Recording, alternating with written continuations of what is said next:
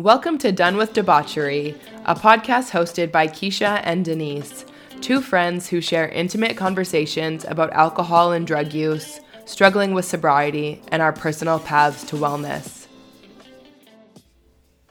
Hi. Hi. How are you? I'm just peachy over here. Wonderful. So it is Monday afternoon. We just did a live non alcoholic drink tasting at my place. So I think we're feeling a little jacked up on caffeine right now. It was a cold brew coffee with lemon fizz. Definitely. I'm not, sure how that was like a non-alcoholic beverage. Is that like a, a spin on an espresso martini in a can, like you could take to the park? Oh, I mean, it could be. We got it from this really cute store in Montreal that only sells non-alcoholic drinks. So I guess I just labeled it as when it's just a regular drink. Shout out to Apéro Zero. Delicious. Um, so welcome back to another episode of Done with Debauchery. Today, we are going to be talking about pink clouding, also known as the pink cloud syndrome. So, this is a term that was first introduced by Alcoholics Anonymous. A Healthline defines this pink cloud as a stage of early addiction recovery that involves feelings of euphoria and elation. When you're in this phase, you feel confident and excited about recovery. There's no definitive timeline when it comes to pink clouding. Some people feel the effects within days of starting recovery, while others experience it in a few weeks. How long it lasts is similarly inconsistent. Some people experience it for weeks, others find that the effects last for several months. I really liked the term honeymoon phase uh, to really like sum up that definition because I think that's something that a lot of people can understand and relate relate with. It's just like you know, or like that mentality when you like start a new fitness program or new diet and you're like gun ho right out of the gate. Yeah, definitely a honeymoon phase, like an early relationship when everything Pumped is up with yeah, all the motiv- uh, motivation to like change your life in this newfound way. everything's easy, it's fun, it just seems to be flowing. But then when that wears off, you're sort of forced to see that person, or now with this pink cloud syndrome, yourself in a new light that maybe substances have been numbing for quite some time. Yeah, I I agree. I mean, personally, I have yet to experience this pink cloud state. I can confirm that I have not been elated since I have completely removed alcohol from my life. And when I think in the past over the numerous times where I've been abstaining, none of those times uh, have I experienced the pink cloud. I went into it thinking I was gonna feel amazing, and every day I was gonna like jump out of bed and do 35 backflips and just be like so excited about life. The reality is is that I do not. And some days I wake up feeling like ass and have a shitty sleep and just like don't feel good. And some days I feel great, which is kind of like the ebb and flow of life. W- what do you think? Yeah, I agree. I don't think that I've felt the pink cloud syndrome. I feel like for myself, those first days or even two weeks of cutting out alcohol is almost the opposite of a euphoria. Like, it, I can feel very irritable, overly emotional, more irritable than usual, very emotional, and almost like a little bit of a hopelessness that it's so hard to make this change and still not feeling solidified in my decision. And it's almost after like a two week point that I do start to feel happy and that there's a light at the end of the tunnel. But by no means is it a euphoria. No, no. Like, what's the opposite of euphoria? I think depression.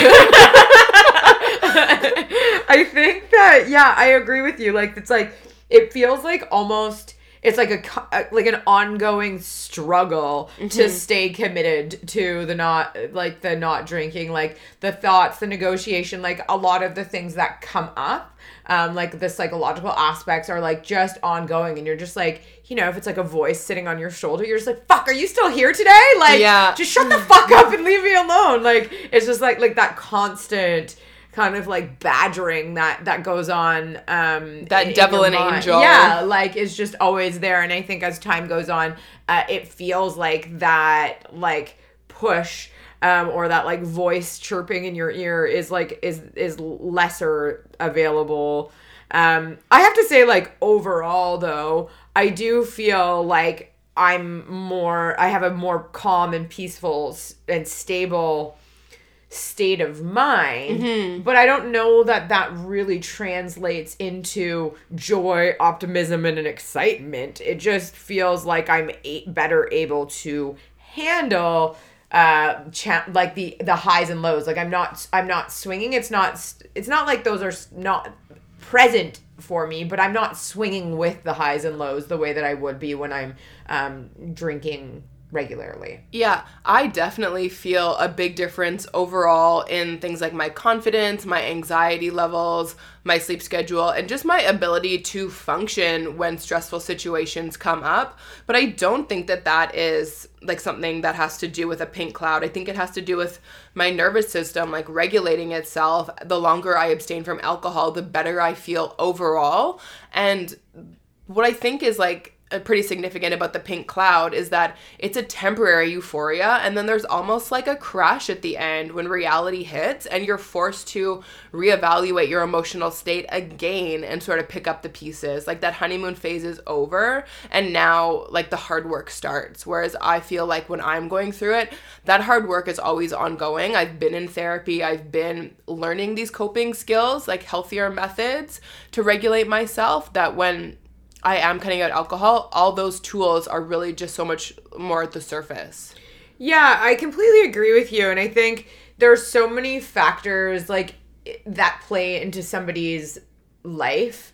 Like, were they physically addicted to alcohol? How much therapy or personal work have they done previously? Do they have concurrent uh, mental health issues like an eating disorder or a per like have they been diagnosed with BPD or or something else? Like, what is their you know their their current financial status? Like how many other stressors do they have going on in their life?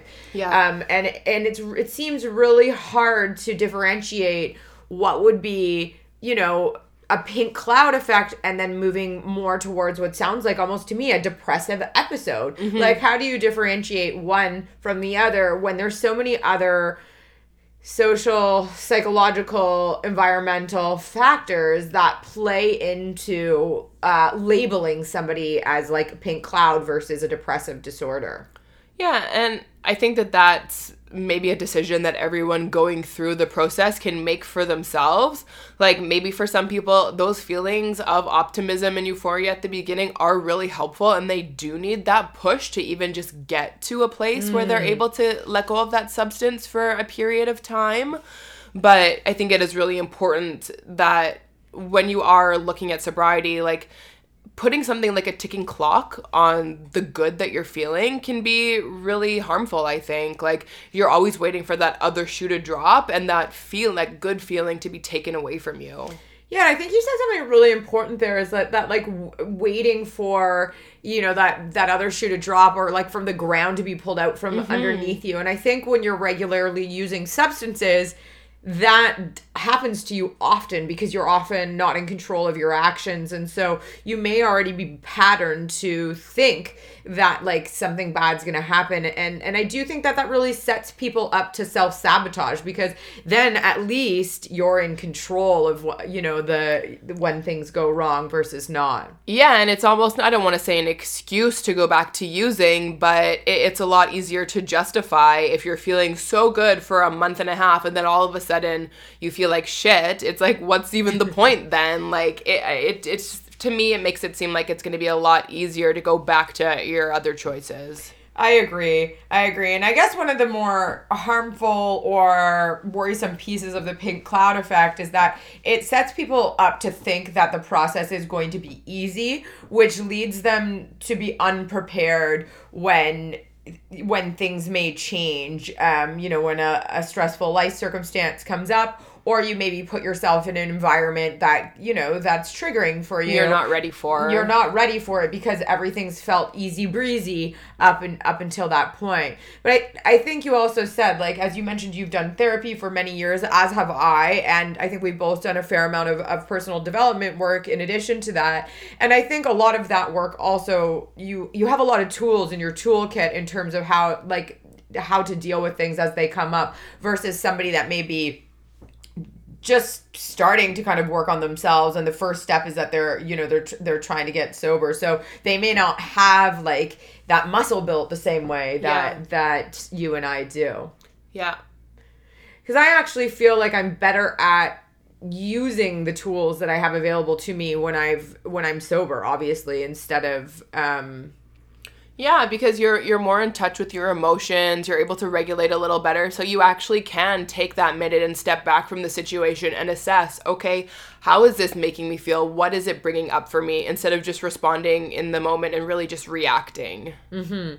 Exactly. Like you're almost you're almost able to have like an objective viewpoint and Yeah. observe what's going on instead of just like you know being at the at the mercy of your of your reactions. Yeah. So, do you think that a fear of the pink cloud syndrome is something that someone who is considering getting sober should take into effect? Like, should they let it influence their decision to even try? Absolutely not.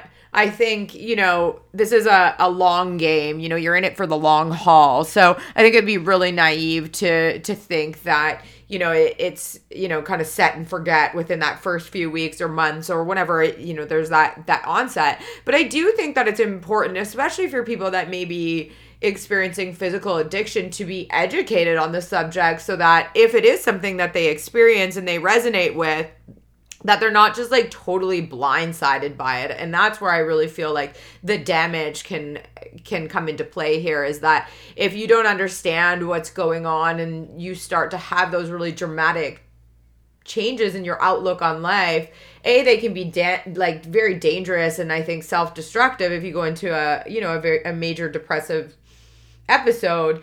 But it's like i find for me it's always really helpful to understand what's going on from an analytical kind of book based scientific perspective it allows me space to have much more self compassion um and understanding for what's going on. And to know that your body's immediate reaction like whether that is like fight flight freeze or like feign death those sort of automatic responses that is normal. And just to learn how to recognize them and bring your body back into a space where you can actually address those and take care of yourself. Yeah, and I think it's really important for people that work in, you know, the addiction or the counseling space to be like communicating people that ebbs and flows in life are are part of the natural process and that like, you know, that that you really need to be building up your skill set on on how you can objectively deal with them. And I think that, you know, you want to make people aware of the pink cloud, but it's also not definitively something that that you'll experience. So but it is a hundred percent certainty that you are gonna have good days and bad days, as every single human in the human experience does. yeah One of the concepts I really liked the idea of was this pink cloud self in times of struggle. So for me, it was very similar to that concept of connecting with your future self, or some people would uh, call that connecting with your higher self. And it's just this idea of when you're feeling low or you know you're stressed or you're challenged, always just checking in with yourself to say what would I feel or what would I choose to do in this circumstance or how would I choose to be if I was my pink cloud self and just kind of trying to channel and act from that place that you're unable to access or you know what would your future self do or your higher self do in that situation and i and i feel like that always helps kind of bring more aligned action uh, towards the person you're trying to become and in this circumstance you know we're relating that back to um, sobriety. And that way you're also kind of able to embody that wisdom from that emotional state that you experienced previously.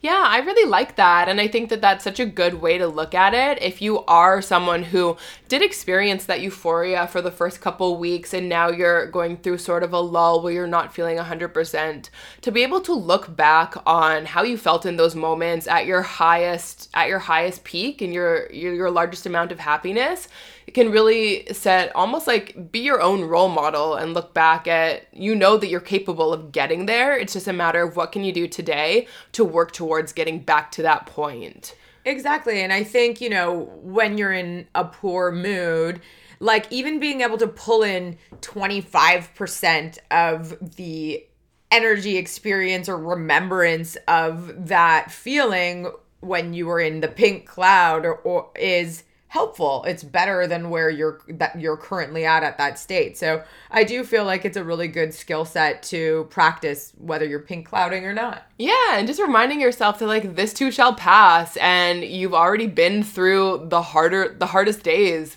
probably. So everything from here is a pink cloud. Hopefully. So also in line with you know, I noticed that um, some groups were labeled as being more at risk for this pink cloud effect, and those groups were women, lower income, and younger people. Do you have any thoughts on why those groups would be more susceptible? I'm not sure to be honest. My kind of immediate thought, and I don't know if everyone is gonna like the way that I phrase this, but maybe like women are a little more in touch with their emotions so we Mm-hmm. are a little more susceptible to to feeling those big feelings or at least being able to like maybe recognize them and usually i don't like to use blanket statements like that and i feel like it can be a little a little disparaging but i don't i don't know like what other factors could possibly make you make you more susceptible to something like a pink cloud Yeah, I wonder how this those like those stats would compare to just like mental illness in general with those populations. Like I do think uh, that lower income brackets are unfortunately um, more likely to have um, mental illness, probably just based on the fact that they're unable to get some of the support Yeah. um, that they need. And it's interesting about younger people though, but maybe that's just like, you know, when you're 20, like I feel like you can quickly change moods and feel really uh, on top of the world like you just don't have that same amount of of life experience under your belt so i do remember my mood swinging much more drastically when when i was younger and i wonder if there's just like a little less stability And I feel like that younger generation is also uh, very into that instant gratification. So if you're feeling good, like you're gonna ride that all the way to the top. But then at the same time, like a minor inconvenience can feel so overwhelming. Yes, exactly. Like some of the things that I used to react to were a- absolutely non-issues uh, when when I was younger. So I think that that is uh, yeah a really a really good point as well. And I think you're also un, unprepared uh, for how much work some things are as you get older and you have more life experience. Uh, I think you start to have a better understanding, um, as you were saying, like it's not that instant gratification attitude so much anymore, and you're a little bit more realistic about how much effort things take. So, do you feel like this pink cloud term? I know we've talked a lot about labeling on a number of different episodes. It seems to be like a theme that really runs through through it. Um, so, do you feel like it's pink cloud is a, a good thing or a bad thing? I don't think I really have an opinion, to be honest. I think, like a lot of the things that we've talked about, if an individual can find value in labeling what they're experiencing and sort of putting a face to that name, it definitely can be beneficial mm. in just recognizing what's going on. But there are certain, like, like the ticking time bomb of when is it going to end? I think that putting timelines and like adding that almost an additional layer of anxiety and like dread is not helpful in the long term. And that if you are going through something that is extremely positive and you're feeling good just enjoy that moment but also continue doing your daily tasks that are going to change your mindset and set you up for success when those hard days do come. Yeah, and I think that was everything you just said there was, you know, totally correct. Um it's like have support and set yourself up when it feels easy so that you have all of that available to you when it's not, right? Life is cyclical. There's always going to be ups and downs whether it's the pink cloud or it's just like the ebbs and flows in life. Um and and the reality is is that Listen, change is hard, whether it's this change or any other change. And if it was easy, everybody would be doing it. So get yourself prepared while it's feeling easy so that when times get a little bit tougher, you're you're ready and you know you have your toolbox set up. It's hard to know definitively if you're experiencing a pink cloud. Personally, we don't feel like we've experienced this euphoria, but we'd love to hear from you if you believe you have.